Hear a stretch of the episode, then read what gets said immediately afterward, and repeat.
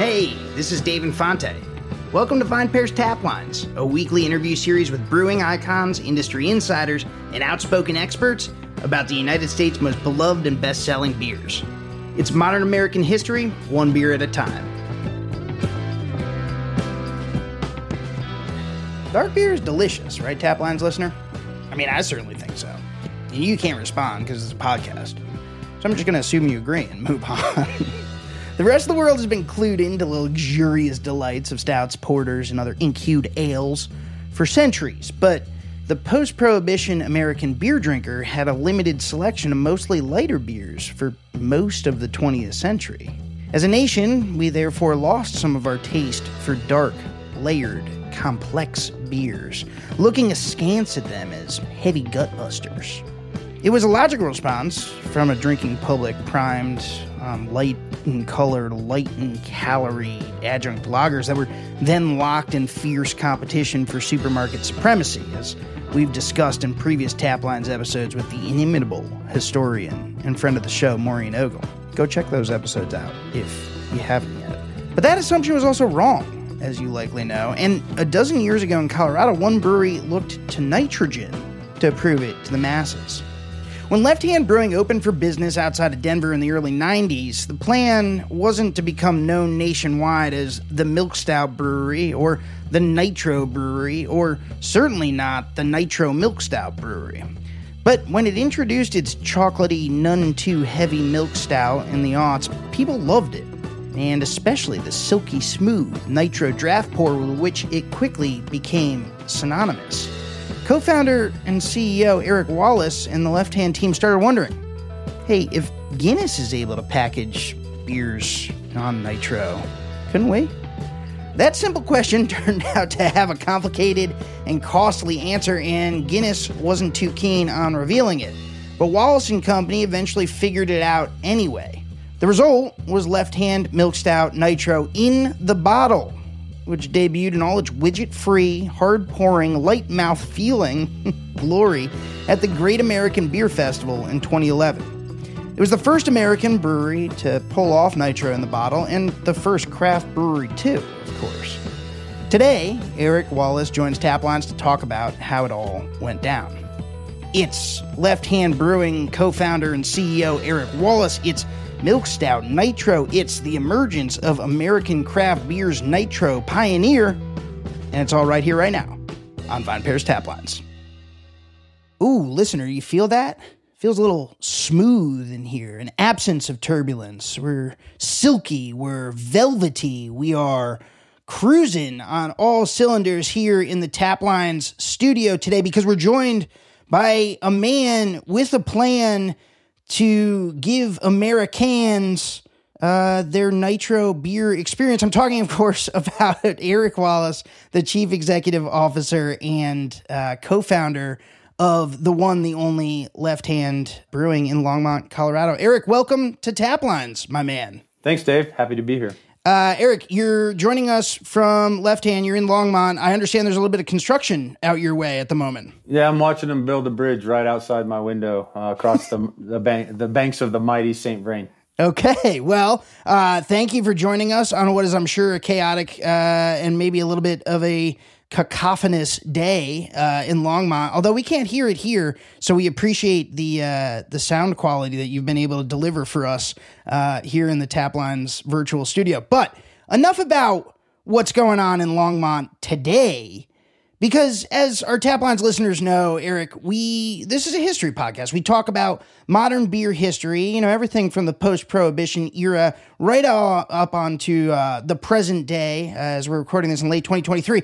But we're going to be looking back uh, today. You're here to, to talk about a seminal moment, I think, not only in Left Hand's history as a brewery, but also in uh, uh, the American craft beer landscape, um, because uh, Left Hand – was pivotal, was pioneering when it came to you know bringing uh, nitro beer um, to the American masses. I mean, obviously there were some other examples of nitro beer, but in, when uh, no one had really ever wed uh, craft beer and nitro um, before left hand. So we're here to talk about today. Eric, we have the Tap Lines time machine, uh, and I usually turn it over to the guest to ask them where they believe this story should begin. Left Hand, of course, founded in 1993, put out your first beer in 1994. Do we start there? Do we start before? When does the nitro piece of the puzzle come into the picture, Eric? Well, nitro came in certainly after we started, um, but before we started packaging milk stout nitro. Mm-hmm. Um, for, for sure. I mean, a lot of breweries, I think back then, figured out it's fairly straightforward to take a, a, a blended gas and you know force carbonate a, a, keg to a to a nitro spec or pretty damn close to sure. a nitro spec and and pour it through your own tap room and that's that's um, kind of how we started. I mean, the milk stout hit the market. Just the, the straight CO two milk stout hit the market, and we we as a as a seasonal in the the late '90s, mm-hmm. and and we were nitrogenating that a little bit here and there in into kegs, and more and more people when they tasted it said, "Oh yeah, if you could if you could make some of that for me, I, I would put it on." So we started playing around with how do we do it on a repeated basis, consistently, quality, and enough in enough to empty a, a bright tank. You know, right back then it's like we had twenty barrel bright tanks in, in the sixties, um, yeah. back in the early days. So it's like, how do we, or, or 40s, we, how do we, how do we get that, how do we get that going? And so we, we tried a bunch of different ways. We tried a bunch of different equipment and, and all kinds of stuff and learned, I think we learned most of the ways you can fail at, at doing it. and which, which made us, probably made us better in the end. But we, we started doing quite a bit of, of draft and, and a couple of our guys here in house said, man, if we, the draft is working and we have CO2 package in glass. It's like, yep. what if we could do, what if we could do, what if we could do nitro in glass? Because we didn't have a canning line yet. We didn't, our canning line didn't come into play until 2015. And so we, we started investing a little bit of money and running some experiments and playing, you know, with James's law and gas solubility and the, you know, temperature charts and all of that. And trying to get closer and closer and seeing seeing what could happen. Working with uh, with OI, our glass supplier, you know, working with working with them a little bit on what can we do in the bottle. And over the course of a couple of years and a couple hundred thousand dollars of test equipment and R and D, yeah, R and D. It took us a while, and it was expensive. Um, we we started getting closer and closer, and I remember there was there was kind of a critical conversation. I was upstairs in Mark and Jake's office one day, and they're like, "Here we are, you know, we're playing around. We're getting closer, closer, and closer and closer." And they said, "We need to spend." There was some crazy number, fifty thousand dollars on this piece of equipment or whatever. And I said, "Wait a minute. All right, where are we so far? How close are we?" And we were we were we were making progress. I said, "Let's let's see." How close we can actually get before I just go out and keep writing checks. We're already a lot of money into this thing. We didn't know if we could get there or not. Right. But we we known that Guinness had done it without a widget for a, for a brief period of time. There were some weird things about that package because they had a big neck label on it that covered a big. There was a big headspace up here in the top. Yeah, yeah. And and it, it, it, I I haven't seen those packages in years, but we're like, there's something going on here, and we we need to figure it out. That was when. When did when was Guinness like? When did Guinness start bottling? Do you remember? Like, because whereabouts are we talking know. about? Yeah. yeah. We're we're back in what two thousand like the aughts or something. right? 2009, yeah. 2010. We were working on this. Uh, 2011 is when we when we you know, we did the big rollout in September. Sure. But so um, you knew it was possible. We we and, knew like, that they yeah, figured yeah. something out. We didn't know if we could do it in our kind of bottle. We, you know, how's it going to handle? How's a six pack? You know, how how is rattling it going to? All these different questions from a safety standpoint because these bottles operate at a higher they operate at a higher pressure. I mean, you're mm-hmm. dealing with nitrogen, which is mm-hmm. far less soluble than CO two. So all of that technical stuff we're working through, we're measuring, we're buying all this equipment we didn't have in order to actually know exactly what's going on in there. And a bunch of trial and error, a, a couple of minor injuries later, we were able oh, to no. uh, we we were able to we, we got to the point where we were we were right there. It's like, okay, if we can pour this blind and our te- our panel, our our validated panel, you know, can't tell the difference, then we're there. That's that mm. was hmm. kind of we're that's what we are going for. We don't want to be, oh, that's pretty good for a for a bottle. bottle we wanted here. it to be spot on, and that's where the the hard pour came on. You know, if you look look right here, we're pouring straight in into the glass. Sure. For our listening audience that's not watching the video, um, what Eric is showing is on every milk stout nitro bottle, there's a little graphic that describes the hard pour. Eric, for the benefit of our listening audience today, uh, would you describe the hard pour, the technique for anyone who doesn't know what it what uh, what you're describing here? Yeah, on the side of the label, written upside down, so that there is absolutely no way to to to screw this up. Though I have seen it screwed up thousands of times. But on the bottle itself, it says activate your nitrogen, pour hard to release the nitro magic. You can you can go onto a little website and see, but you basically uncap it. It's got to be cold. Uncap it and make it vertical. Turn mm. it mm-hmm. 180 and dump it into a, a stout glass as hard as you can, and that'll that activates it, and that's where the cascade comes, and that's that's how you create that smooth, soft, silky, creamy, creamy head that that nitro beer is so famous for, and, and which really really works so beautifully with a with a creamy stout like like milk stout. And that gorgeous that head as you described, the the cascade uh, that is sort of the close up. I think that a lot of um, drinkers, even you know mainstream drinkers who haven't had the the luck or the good fortune to come across uh, nitro milk stout, uh, left hands, you know, uh, uh, beer, are familiar with because you see in all the Guinness commercials dating back to time immemorial, the cascading uh, head that's sort of going down the side of the pint glass rather than up, and it's, it's just a beautiful visual. And obviously, left hand, uh, you guys were able to figure that out. I love the idea here or the dynamic that you've sort of described when you're developing what would become nitro milk stout in bottles, right? This product is not yet available. We're talking about at the end of the aughts, even though when did you do you remember when you introduced it the beer as a seasonal way back when? I think it was 1998. Um, okay. winter of 98.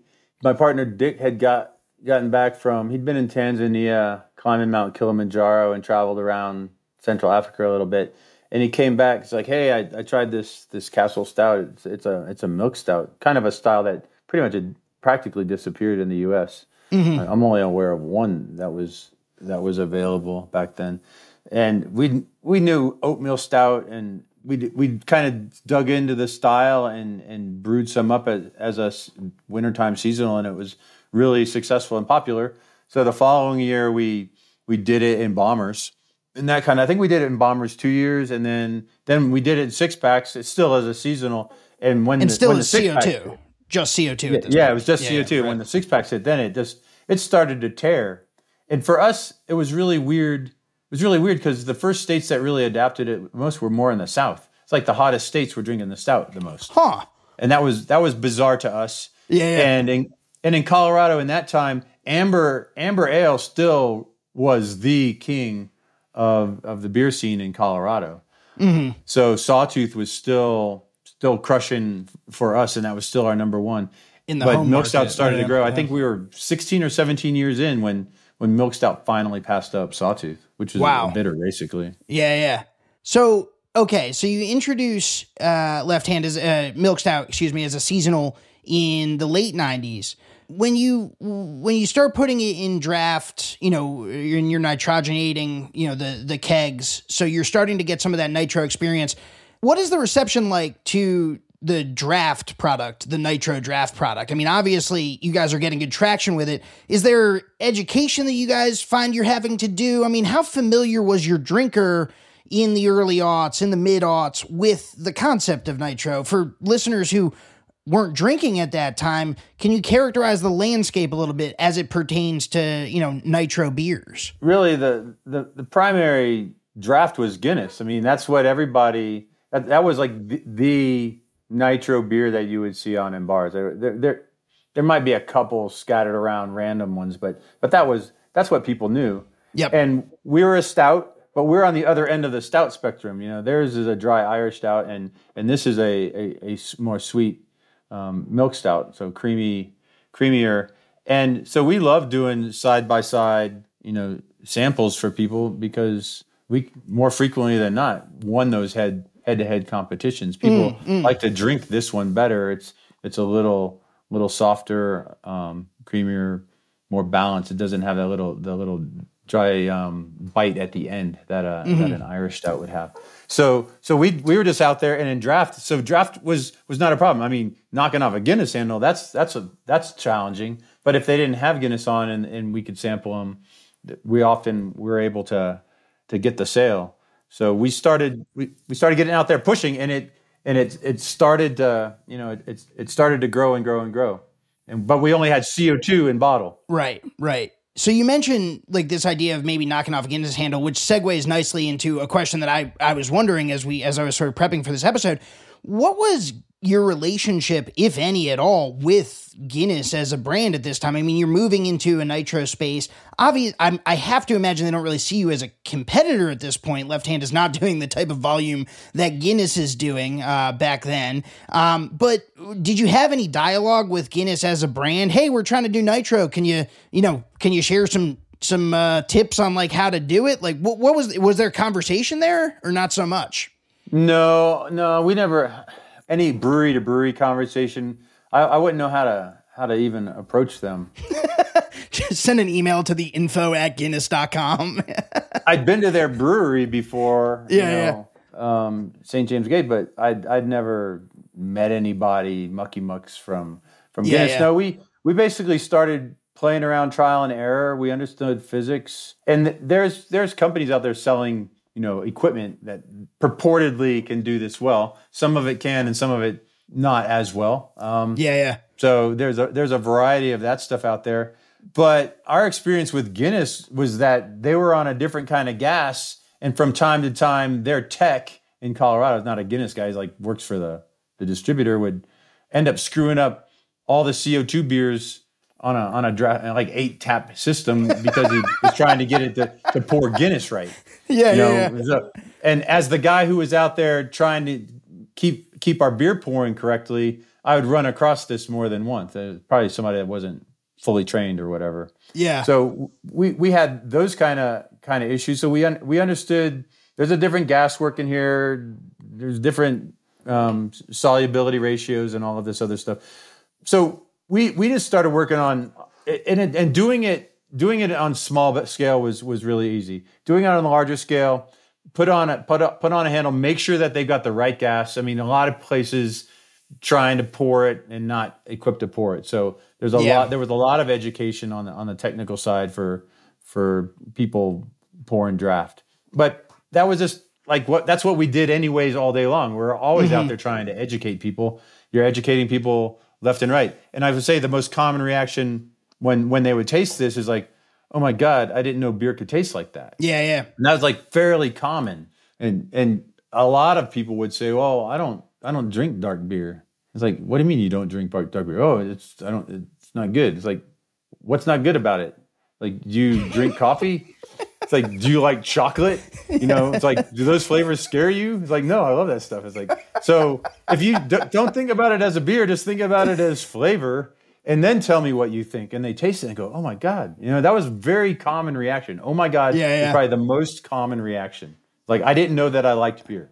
I'm not surprised to hear that. I mean, I think that left hand nitro milk stout for many drinkers, including myself, is Uh, a transcendent or like gateway part of their drinking career, their drinking journey, right? Like I, when I first came across Nitro Milk Stout, it would only have been one to two years after you guys started putting it in bottles. This would have been the early 2010s, you know, maybe 2012, 2013. I was in New York City and it was just you know it was an eye-opening experience in terms of palate in terms of mouthfeel in terms of you know presentation in the glass if if you know I decided to pour it instead of uh, instead of drink out of the bottle which I typically did. Although I'll admit to you Eric I did drink it out of the bottle more than once. Uh, I'm sorry. I know I was not hard pouring as I should have been but. I have a friend who uh, said hey man I bought a six pack of your milk stout and I took it home and I and I drank a couple and it was flat. And then then then I read the label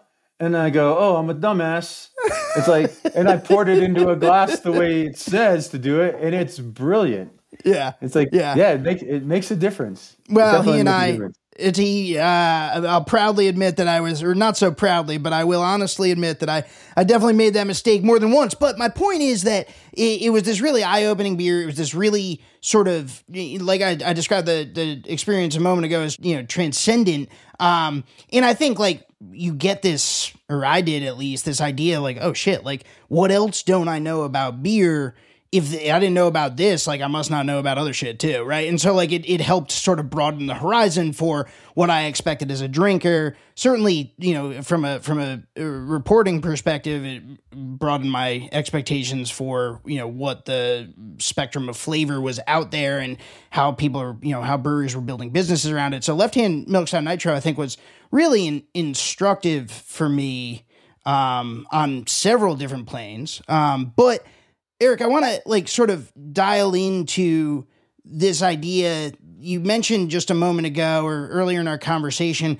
Uh, you know, you guys have this product on draft. People are loving it. You know, it is just this really excellent uh, experience. I was lucky enough that you guys decided to put it in bottles because that's how I first got to, you know, got to enjoy it when I was living in New York. Um, but was there ever a question of like whether this was even necessary? I mean, you described how expensive it was, how much tinkering you guys did. You weren't even sure it was possible. Was there a moment where you thought, hey, maybe this isn't worth it. Maybe this should be a draft only offering. Why bother? Put it in bottles. Well, that that was that was our plan, but it was an internal kind of conversation that was going on, and and two of our our tinkerers, you know, that that thought that it might be possible, and I was willing to give them enough rope to to see if we could do it. Yeah. Um, so yeah, it was. I mean, as as breweries, you know, especially in the early days, we were we were recreating, we were you know forensically digging back into history, trying to to dig up styles or trying to reproduce styles that had disappeared in the U.S., taking most of our inspiration from Europe. Mm-hmm. So we were used to introducing people to something that was weird I mean, yeah. we were making Juju Ginger, you know, back in back in 1994, where we are adding ginger root to a pale ale. Yeah, and that was just bizarre. I mean, people like, you can't do this. This is illegal. It's like, what's illegal about it? it's like right. it's not illegal. Well, it's got it's got a an Ethiopian lion in red, gold, and green on it. It's like so. It's got ginger in it. It's um, it's it's a great beer. So we're we're constantly trying to to create new stuff and and bring more people in. And ironically, milk stout is I think the most effective gateway beer, you know, we were talking about that yeah. we ever that we've ever put out. Mm. Because, you know, early days we would have so let's say we had Sawtooth, which we marketed as an ESB, a, an extra special bitter, and we had a pale ale, and people go, "Oh, bitter! I don't want that. I want the pale ale." I was like, uh, actually, you probably want if the if the bitter scares you, you should probably have the bitter because the bitter is not going to be as bitter as the pale ale. You know, trying just all of the the ins and outs of beer. But stout, the number of people that it's con- converted is like more than any other beer we've got because it's unexpected. Yeah, it's it's that that soft, silky, unexpected. I mean, a friend of mine from my Kiwanis club, like she drank only wine and maybe some liquor and I did a, a, beer tasting for my club here at the brewery. And the next time I saw her, he goes, I hate you. I have a six pack of milk stout in my fridge now. And I was never a beer drinker. I didn't have to worry about beer. And now, now all of a sudden I realize that I like beer. And I, I think it is true that once you've cracked in, like, oh, I like stout, stout's a beer. What's with that yellow stuff? And what's with that red stuff? And what's with that that hazy stuff? And and people start to to really go they start their journey and there are a variety of entry points most people start their their entry at you know light lager that's been pretty much watered down and all the rough edges rubbed off of it so everything from there is kind of getting more and more flavor intensity and a wider range of flavors. You so can only go up this, from there. Yeah. we're just starting from the other end, you know? Yeah. It's like, yeah, yeah. boom, this is the big one. And like uh, now that I know that I like sweeter beers or, or softer beers, you know, what's what's all this hoppy stuff? Yeah. Yeah. What's all this lighter stuff? And off you go from there. All those What's all this stuff. sour stuff? Yeah, yeah, What's yeah. all this fruity stuff? Yeah, right on. When you introduce, well, uh, one more question about the the R and D. We're talking about expensive. Do you have any sense for how much money you actually wound up putting in? Like, did, have you ever? Maybe it's it's a it's a figure that you're horrified to add up, so you never have. Have you ever done the back of the napkin math on how much R and D you guys actually Yeah. put out there? Yeah, two years, two years, and a couple hundred grand. A couple hundred grand yeah but you in in 2011 this pays off you you introduce the beer for the first time you rolled out just in colorado i'm guessing right what was the do you remember the rollout strategy Yeah, we started in Colorado, and then we did. I think we did eight major rollouts across the country. We would go to a to a significant market. You know, we were in Texas, we were in we were in Chicago, we were in New York, we were in Ohio. Um, we we went around and we we did a bunch of rollouts and and got it launched and it, really good good response. And that as that started to happen, you, we start getting good market data, and then the chains start to jump into it, and that kind of starts pulling us into more and more states. We were only in I don't know twenty five or thirty states back then, and you know it started dragging us into the rest of the country. Um, that wasn't really that wasn't really a part of the plan. It was just kind of a, a byproduct of the fact that chains wanted us, and they have certain footprints, and you have to have distribution in their footprint if you're going Right. to get into their stores and into their sets. So that this beer is why we actually are in 46 states now, is because you know the market started pulling on it, which Yeah. was really really a good a good feeling and a good experience that I will look upon those days very fondly. that's got to be pretty cool. You've got to realize like oh man we got a hot hand here. No no pun intended. We got a hot left hand here. We've got something that everybody wants. Maybe you know it sounds like based on what you're describing like to in this on a scale or at a scope that you just really couldn't have anticipated. But that's got to be all i mean and look it's a good problem to have right? I'm sure any brewer would tell me the same thing. But i got to imagine it's also pretty intense right? Like if you're in conversations with national Change and they say hey we need you to ramp up production. We need you to be able to you know fulfill this you know this volume in this many states and whatever there's challenges there right eric that's not just you can't just press a button and say all right cool we're scaling up Well, there's there's huge challenges, and we're we're an independent craft brewer. I mean, hmm. my partner and I were at the Air Force Academy together. I mean, we're, we're not we're not like silver spoon kind of kids. We we we were in the Air Force. We we got out. We started a brewery. We got some friends and family money, and we started growing. So you start. We saw ten years of double digit growth. I mean, a couple of years we were growing fifty percent a year, and whoa so when that starts to happen, it's it's quite a crazy and scary ride because you, you're dumping millions of dollars a year into expansion. We're Yep. building buildings, we're expanding buildings, we're adding tanks, we're adding equipment, we're getting a faster bottling line, we're buying new keg line, we're you know we, we ended up buying a, a canning line when when we started canning this as well. So it was it was just going it was going crazy. And we were having to plan where's all of this cash coming from? Right. So every year for the planning like well you know we have to operate profitably. We have to generate enough cash flow. Then we have to borrow money. So it was just this it was constant a constant uh you know running the business when i think it was in one three year period we put something like nine million bucks into the brewery whoa and and and we don't have we don't have a big brother. We're not owned by a big company. right right So right we we were just having to figure it out on our own with uh, with our bankers and and operating to be able to generate enough cash to to keep it going. this is That back was in the wild. yeah i bet you man It- this is so this is back in the early 2010s Yeah, 06 to to about 20, you know, 15 was just, you know, off the charts.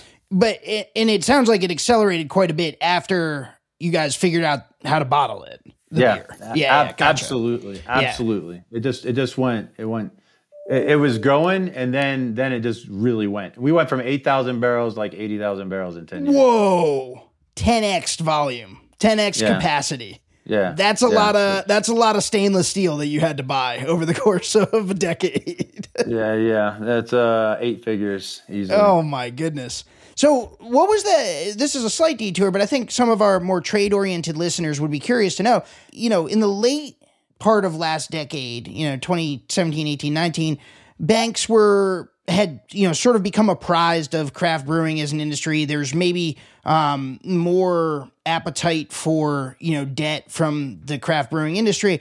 What was it like? You know, what was your relation? I'm sure you had relationships with local banks that you had borrowed from before, but you start to have to go out and find capital, find debt from you know at a, at a level you'd never had before.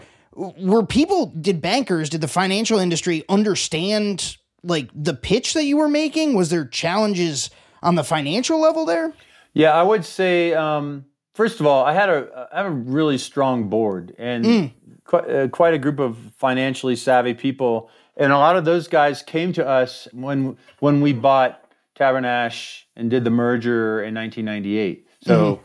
We, we acquired people that, that knew knew a lot about about business and financing and all that stuff. So that was really helpful. And they they definitely gave us a lot of good advice through those years. There was the yeah bankers kind of woke up and go yeah this is a business that's growing we can we can lead into it. You'll also recall private equity certainly sure. came roaring into the space because they thought that they could they could make some money in in the space as well. Sure. And and things started to get really really tight and crowded. But we've always we always ran quite conservatively and focused on keeping keeping a pretty strong balance sheet and owning our real estate. And also we have four different banks that we that we currently have relationships with and we try to keep everything broken so not everything's cross collateralized mm-hmm. so you you can use different assets to to do things independently of of each bank. And they all tend to know each other around here anyway. Some are some are bigger and and some are more community banks. But maintaining good relationships with those guys, making sure they ha- have a really clear understanding of our business, being trans, you know, being really transparent. I mean, it's like here's the good, here's the bad. It's been really, really that's been really, really helpful. That mm. and owning the real estate um, and having a long-term strategic vision where we're not looking for a big transaction to sell out. I could have done that 10 years ago yeah. And it was a choice that we made that we weren't going to go there. We feel that there's more value in left hand in the way we're able to contribute to the community, the beer community, to our local communities, the communities where we where we sell. You know, like Bike MS, uh, we're the national beer sponsor for that. Right, we've raised right. like approaching approaching eight million dollars. Wow. Know, for for MS, just incredible. Getting out there and riding bikes and and using beer to make friends and raise money for a for a really important cause. We like what we're able to do as an operating business for for the community, for our people, for for the next next generation, and having businesses that are firmly rooted in their community and that are focused on more than just maximizing every penny of profit that they can out of the business is is a little more gratifying than just a pure mercenary approach in in our in our ethos. Sure, sure. This is in 2011 as the first year that that milk stout on nitro appears in bottles for the American consumer. That's also the year, listener, if you don't remember your craft beer history, your beer industry history, that's also the year that Anheuser-Busch InBev completes uh, its acquisition. It had already owned like a, a big minority stake in Goose Island, but it bought the rest of it in 2011. And that would kick off you know, a, a feeding frenzy, a buying bonanza, whatever you want to call it, led mostly by Anheuser-Busch InBev, but also Molson Coors gets a little piece of the puzzle. Constellation kind of infamously uh, comes in hot and spends a ton of money um, on Ballast Point and uh, and and you know ditches it just a few years later. They they made a big mistake, a billion dollars. But what what uh, Eric, what you're describing is j- there's this moment where you know, all of a sudden big quote unquote strategic partners, uh, you know, want to get much more exposure to the craft brewing industry. Now that that has changed. I mean, by the end of last decade, I think some of those strategic partners had a bit of a hangover. Uh, earlier this year in 2023, we saw Anheuser-Busch InBev cut bait on about half of its um, acquired craft portfolio, um, selling a bunch of those off to Tilray Brands, which is a big cannabis conglomerate. But at the time, that was not what was happening. At the time, we were sort of watching that ramp up rather than coming down the other side of it. I, that that's a yeah. big windup for my next question, Eric, which is where does Milk Stout Nitro fall? You know, as you start seeing that, um, you know, that all happen in 2011, 2012, you know, early last decade um, you've got this new product that's bringing you into national chains. It's bringing you into a broader distribution footprint. Um, those are positive things, but it strikes me as also you have broader flanks now, right? You have more exposure to chain retail where the big guys that is their bread and butter, right? That's where they they sort of own shelf space. They they you know write the planograms. They do category management. That's a different world that you all of a sudden get pulled into because you have this terrific you know uh, milk stout on nitro. You have this bottled this bottled beer that everyone wants. Can you characterize that for listeners? Like what you know sort of the broader craft beer landscape is shifting as you're having this big hit on your hands yeah, we're going from what a couple thousand breweries to you know all of a sudden you know, it's like almost five x now, right? Sure, um, we're, we're so starting just about ten thousand. Yep, couple thousand. We were we were on a tear, and we were mm. just hanging on, trying trying to keep up as it as it dragged it dragged us out. But uh, exactly our our logistical lines, our our line ground lines of communication were sure. were getting stretched all the way across the country and into a into a few other countries, you know, across the the different ponds. Yeah, yeah. So um so we were getting we were getting dragged out there and we were also at the same time thinking this is a bubble. You know, mm. craft craft beer is the it girl. It's ubiquitous. It's on right. TV shows. It's everywhere. Everywhere you turn around, you go to the craft brewers conference and there are 400 distributors sure. and they're there to talk to each other but they're really there to to pitch you know brands to join them. Yeah. It's, it's the like that that was the feeding frenzy for us when we saw that that they would take anything that you made mm. like this can't this can't last there's no way we well we we'd lived through the first shakeout already right sure. back in the the late, late 90s, 90s, early aughts. Sure. We we'd already been through that seven or so turbulent years where craft did not grow. It actually shrank for several of those years mm-hmm. in terms of the number of operating breweries. And growth basically was at zero. Yeah. Um, I can remember Dave Edgar in the early days at, at CBC going, craft beer sales are at an all time high. But there was a couple years where that was just like a couple ten thousand dollars higher maybe for the whole country or whatever. It was like flat. Yeah. So we we were thinking there's so many people getting in, there's so many people that are getting in that aren't in it because they're here to save the world. They're in it because they're gonna make a fast buck. Sure. And they're gonna sell out. There's breweries that were starting up that hadn't brewed any beer that were pitching. I, I'm, I sat down with all the big breweries and they go, we're getting calls from breweries that that ask if we want to buy them, and they haven't even made any beer yet. They don't have any distribution. That's that's. If, if you're paying attention, I mean, all the signs were there, right? It's like sure, it's not like sure it can't go up forever, and the and the market is not infinite. This is this is a bubble. So we were preparing for the bubble, and we were taking a lot of steps to make sure that that we were ready for the shakeout. You know, to to where we are today, where it certainly feels like a shakeout.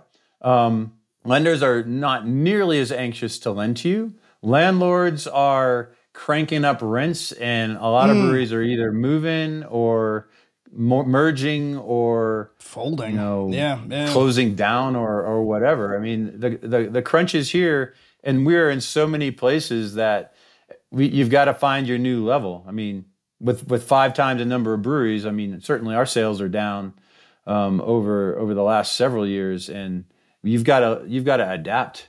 You've yeah. got to learn to adapt, and you've got to you've got to run your business at the level it is, not the level you wish it was. So it a lot of a lot of hard hard decisions and a lot of morphing and and changing what we do. You know, we've we've tried to in order to keep focus on milk stout, kind of our our lead out of out of state and in, in state we're known for other beers too, but but out of out of Colorado, the milk stouts are lead and nitros are kind of our our our gig. So the sure. peanut butter milk stout, that's kind of a natural. The candy cane milk stout this year, I wish we'd have bought more packaging because that thing blew up.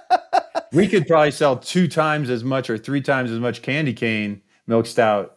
It's just we just had one state refuse to take their their order and we we turned around to our local wholesaler and was like, we'll take as much as you got. Yeah, wow. So it's already selling out left and right. And then, you know, we're working on other things. I know this is about stout, but nitro, we've got this Belgian white nitro. Cool. Um, which is it's the first one in the world as far as we know. So we've we've played with this for quite a while. Yeah. And for those of you that don't know, our head brewer is Gary Glass. Does that name ring a bell? Used to run the American Homebrew Association. Right on. And um, this was his, one of his award-winning homebrew recipes, actually. So we started tinkering with that, and we started nitrogenating it, and it's it's it's fan. It's actually fantastic. We we've done run a couple of production batches, and we're not really rolling it out until till next spring. But yeah. it's starting to hit the market in a limited way, and, and we're we're hoping to try to keep some of that focus on what's something that we do that makes a difference on a national scale because there's no way if you're out there just competing on IPA that you're you're going to be able to stay relevant. There's impossible 20, 30,000, 50,000 IPAs out there. Right. So it's just not a it's not a place not a sandbox big enough for everybody. Yeah. But doing something unique, whether it's milk stout or, or Belgian white nitro, just trying to see if if there's a way to stay in national distribution and on the, the chain store sets shelves, you know, in the face of quite significant retrenchment by sure. by so many different breweries. I was just sitting in a at the Colorado Brewers Guild had their summit a couple weeks ago, and one of the talks I sat in, a guy got up and he was basically pitch was aimed at breweries significantly smaller than us, I would say, but his, his whole pitch was here's how you evaluate your costs and your margin and your business. And yeah, you might be only selling, you know, 500 barrels through your tasting room or whatever, and 5,000 barrels in distribution. But here, let me show you why you need to focus on your tasting room, and you should not be focused on trying to outcompete the distributing breweries because there's no money there. Right. The, right. The, the margins are so tight, and the resources are are so vast. So I think breweries in our space are we're in, we're definitely in the in the squeeze zone right yeah, now. Yeah, we're, we're we're a distributing brewery. We're a national distribution. How do you how do you maintain that, and how do you how do you stay relevant? That's those are huge questions right now. It's a huge challenge, and it's one that's being faced not only by left hand, but also by yeah, like you said, breweries in that that tranche, right? Like that that middle of the of the market. I mean, not that the liquid is is middling, but in terms of volume, the middle of the market more or less. If you stay low to the ground like those small breweries uh, that you're mentioning, man, there's a business there. It's a totally different business than the one that Left Hand is in, or certainly that the one that you know the Sierra Nevadas of the world and the and the Boston beer companies of the world are in. But you know you can you can make that work. But once you go distribute, it's a totally different ballgame. I hear you on that. That's something I've certainly has come up a ton in my reporting as I've spoken other other breweries. Yeah, we we look at our business as as two really distinct parts: the the own premise um, yep. and and the distribution. Yep. And, and, when we started, there were there were no tap room breweries really. You were either a brew pub with a restaurant or you were distributing brewery, right. packaging, distributing. That was it. So that was that's our DNA. But our tasting room, we we put a lot of focus on that because that builds brands and there's good margin coming through there. And then that's why we started a place down in Denver in RiNo, mm. you know, as well, just to raise the brand flag in in the biggest city in the state. But also to to to focus on there's you can generate margin on your own beer like 10x and more you know wow. on a on a keg of beer um, 15x um, that than trying to just stay in distribution. It's a lot of capital for a skinny margin. Yeah yeah. And it's a tough Sorry, balance i just wanted to make sure time to kind of anyone that's interested in the the whys and wherefores the the tap room explosion. There's a reason for that of because course. you can make a living on a relatively small amount of beer. And that's why the BA, when I was on the board, we had long conversations. We started the tap room classification mm. so that that segment, which is the largest segment in the in the country now, that that segment would have significant representation on the on the Brewers Association board. Yeah. That provides me, I think, a segue. Let's see here. I think I've got it, Eric the tap room explosion in the back half of last decade and into this one, pandemic notwithstanding, but there's this idea of like you have to own these channels, right? You can generate more margin and then you have a way forward um, in a way that, you know, distributed craft has much different and tougher sledding at the moment. It strikes me as sort of a nice uh, ellipsis or a way to get back to what we what we talked about at the beginning of this conversation, which is that Milk Stout started as a taproom product, the Nitro one did. I mean, it started as a draft product and you distributed it to some extent, but like you got to kind of hand sell it. You got to kind of, you know, interact with your drinkers uh, to understand, you know, what they liked about this before you had to go out and develop it um, as a packaged uh, product. And Milk Stout Nitro in bottles hits in 2011. When did cans hit? 2018 or so? 20 15 is when we got got that up and up and running. Yeah. yeah. With and those are widget. Cans. I was gonna say cans have the widgets in them, right? Okay. Yeah, cool. we yeah. we had a big debate here whether we do it widgetless or widget, and it was definitely a split decision yep. here in the company. But we decided to go widget because, and the winning argument ultimately was, yeah, we can hard pour out of a can, but uh, how many people are going to do that? How many are going to go right, Dave right, Infante right. next to the swimming pool and pour it into a glass? Probably not. Yeah. For every one uh, true connoisseur, there are at least nine and maybe 99 Americans who just want to drink a can of beer, Eric, you know? yeah, yeah, yeah. And, and, and that, that was the winning argument as we sat around this table, you know, trying to sway our companions. It's like, if you're drinking out of the can, the widget gives you a better experience. Right. Because it, it does the work for you, right? So that's that's why we we use a widget can. Yeah. That makes sense. But so uh, so you guys introduce cans, but this all starts as a as a as a draft product. This is where you first start tinkering, and the, and this is where you really see it start to get traction, and that leads to the the the lightning ride or the roller coaster that you know left hand would get on and it's been a tremendous success and it brings you into all of these different uh these different states these new accounts it pulls you into chain sometimes it's you know you stopped pushing and all of a sudden you get pulled and and as you described it can be quite intense but what I'm getting at here is we see a taproom model and we see sort of like the own premise model, you know, being one that's viable here for some small breweries, especially if you're starting out and you don't want to go distributed, that's the way to go.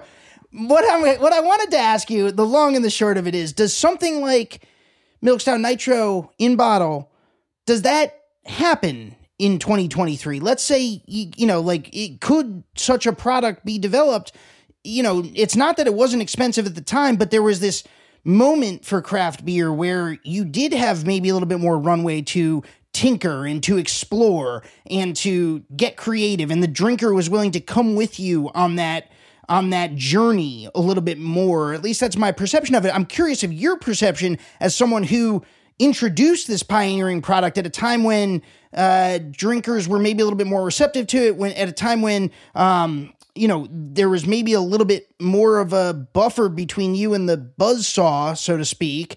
Uh, does something like a Milk Stout Nitro uh, get invented in a tight market like this? The my, I, I have an answer. I have several answers. The the, the first thing is uh, the first thing that comes to mind is I I grew up and went to high school in the golden age of rock and roll, mm. where everybody knew bands your access to music was limited. You know, you had vinyl, you had cassettes, you had eight tracks. Um, CDs came along afterwards. So we were all talking about the same bands, and these are bands that are that people everyone knows: Led Zeppelin, The Who, ACDC, um, just Rolling like Stones. Pink Floyd. Yeah, Pink I mean, Floyd, yeah. U2. I mean, all of these bands they were just they were seminal, and everyone knew them. And there were there were the limited there was more limited selection. Now everything is so democratized and granular. You know, you can get if you're a band, you can get on on the interwebs and boom, your your song is out there. So it's the democratization of music but the building of really big brands, unless you're Taylor Swift or somebody like that, you know, it, it becomes less and less the norm, or they're more and more unusual, perhaps. Mm. In the same way, when we were blowing up, when there was 2,000 breweries, there was a lot of space. And where I'm heading is, I want to talk about your local multi-tap.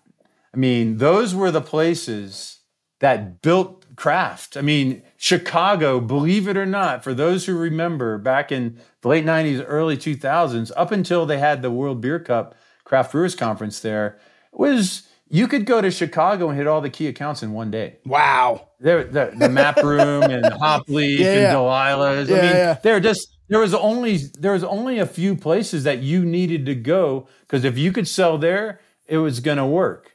And now there's there's I don't know hundred breweries in in Chicago alone.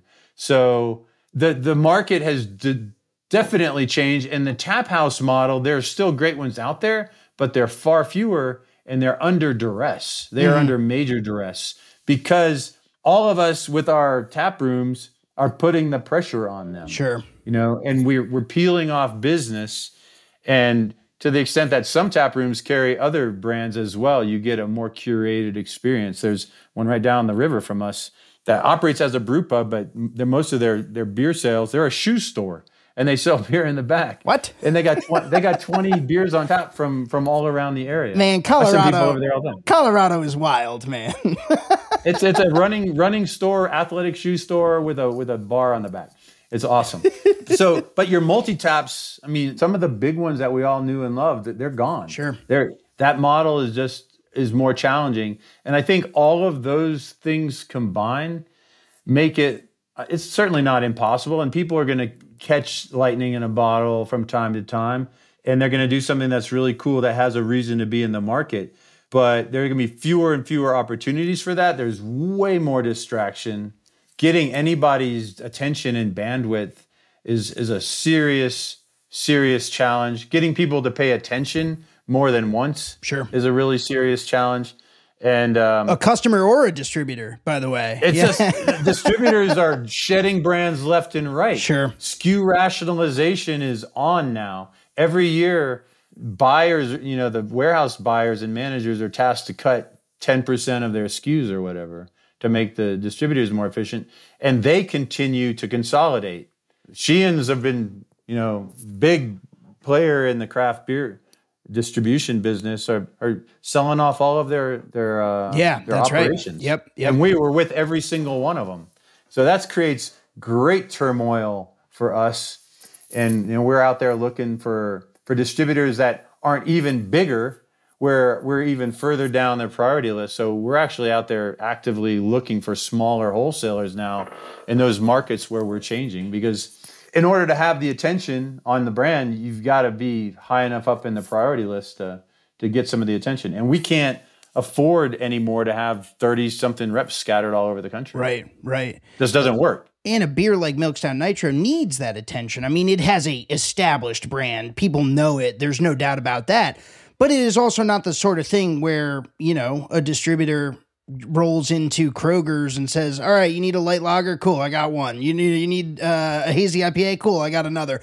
Uh, it it needs that special care. It needs to be to some extent to to hand sold. It needs the story to be told, and if it is.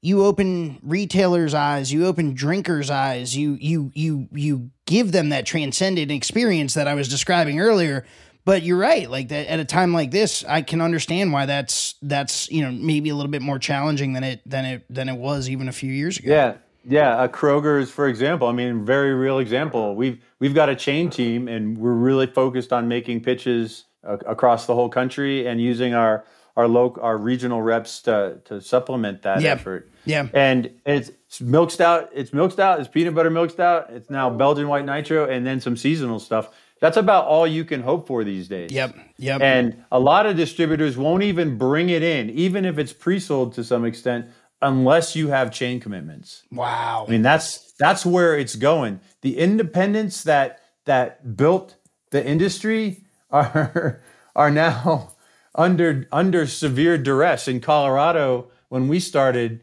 the the the chains couldn't sell anything other than three two beer. Yeah, yeah. And now now the chains have not only full strength beer, but now they just got wine. Mm-hmm. And we're seeing liquor stores getting really crushed. I mean, sure. what, if you're out in the market, you're seeing empty coolers, half empty shelves. Wow. And I think they're just waiting for their lease to run out. Wow. Um, so it's, and I know it's happening in other states. I know it's happening in Ohio, for example. Yep. As all these states change and and the big big companies are able to to finally get laws through and pass and, ch- and change the way the alcohol business structure is working. It has huge long term impacts on where you're selling beer to, mm. you know, mm. to whom you're able to sell beer. And for for us, I mean, we love the the independents because we can walk in and make a sale, but the the needle gets moved at the chain level at this point. Yeah, that's where all the volume is, right? I mean, at, at one point it was up to like eighty percent of beer volume during the pandemic uh, through supermarket alone. And for us, yeah, when the draft business went from you know a few hundred thousand dollars a month to sixteen hundred dollars wow. a month, my um, God, you you're cranking up more packaging until your uh, packaging supplier runs out of supply. Right. Just came through that fire, man. All the cardboard, all the aluminum. Of course, there were there were shortages in the supply yeah. chain throughout. You've been through you've been through the ringer, Eric. Uh, luckily, luckily for us, we have both a bottling line and a canning line because otherwise we would have been we were hosed and it was, we were getting hosed for quite a while, but um, it would have been even worse, you know, without without some options. Sure, sure. Eric, uh, thank you so much for taking the time. I was hoping to, as a as a way of wrapping up, um, maybe to to if you can reach back in the memory bank to to 2011 um, when Milk Stout Nitro first becomes available in bottles. Do you remember how you pitched it to the drinker that didn't understand it? I was hoping maybe for listeners who maybe haven't encountered uh, Milk Stout Nitro in the wild, they could hear the pitch from you on, hey, here's here's what this is, here's why it's different, here's why you're gonna love it. Yeah, the general the general pitch is, hey, you wanna you wanna try try a beer, and like say you're at a beer fest and you're pouring three beers, you're pouring like we're pouring a, a pilsner and and sawtooth, a, a bitter and a stout. And it's like, hey, what what do you like? It's like, oh, I don't know. You know, what what should I try? It's like I've already had that one. It's like, well, you should try our stout. It's like, oh, I don't drink stout. It's like, what do you mean you don't drink stout? That's a big statement. It's like there's a lot of different stouts out there. It's like you should try this one. It's like, oh no, I don't like it. It's like, okay, it's free. I'm gonna sample you, and if you don't like it, you don't have to drink it. But do you like coffee?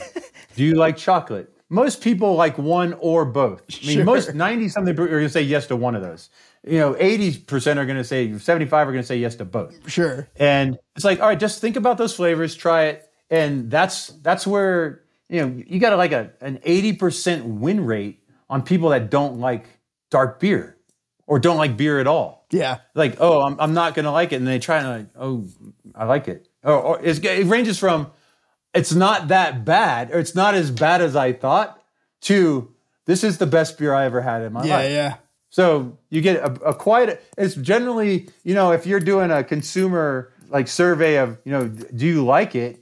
It's like you're getting nines and tens most of the time. Yeah, it's nines and tens. Yeah. So it it was really fun, and it almost started off as as just a cynical joke. It's like, what should I try? It's like you should try the stout, you know, and because nobody's gonna say they want to try right. a stout, right? Until they've tried it, and then they realize that They've been missing out. All those years they've been on the planet of legal drinking age, they've been screwing it up. They, they've not expanded their horizon. and you helped expand it uh, with this pivotal beer that was the first uh, American craft uh, beer bottled on nitro. Man, you you uh, you changed a lot of minds. I think. Uh, Eric Wallace, thank you so much for joining us on Tap Lines. It's been a pleasure chatting uh, you know, keep doing what you're doing. And I think everyone's, I'm certainly looking forward to going out and finding some of that Belgian white on Nitro. I'm going to go pick up a, pick up a six pack as soon as I can lay hands on it. Use our beer finder. It's going to be making its way out here through the winter and into the spring. Well, I look forward to it. All right, Eric, thank you again so much. And uh, good luck with that construction and uh, enjoy the rest of your day. Thanks a lot, Dave. All right. Taplines is recorded in Richmond, Virginia and produced by yours truly and Darby Cicci, who, along with the talented Shane Ferrick, composed our delightful soundtrack. Just listen to it. I also want to give a quick shout out to the entire VinePair team, and especially co founders Adam Teeter and Josh Malin, editor in chief Joanna Sciarrino, managing editor Tim McKirdy, and art director Danielle Grinberg, who designed our lovely Taplines logo.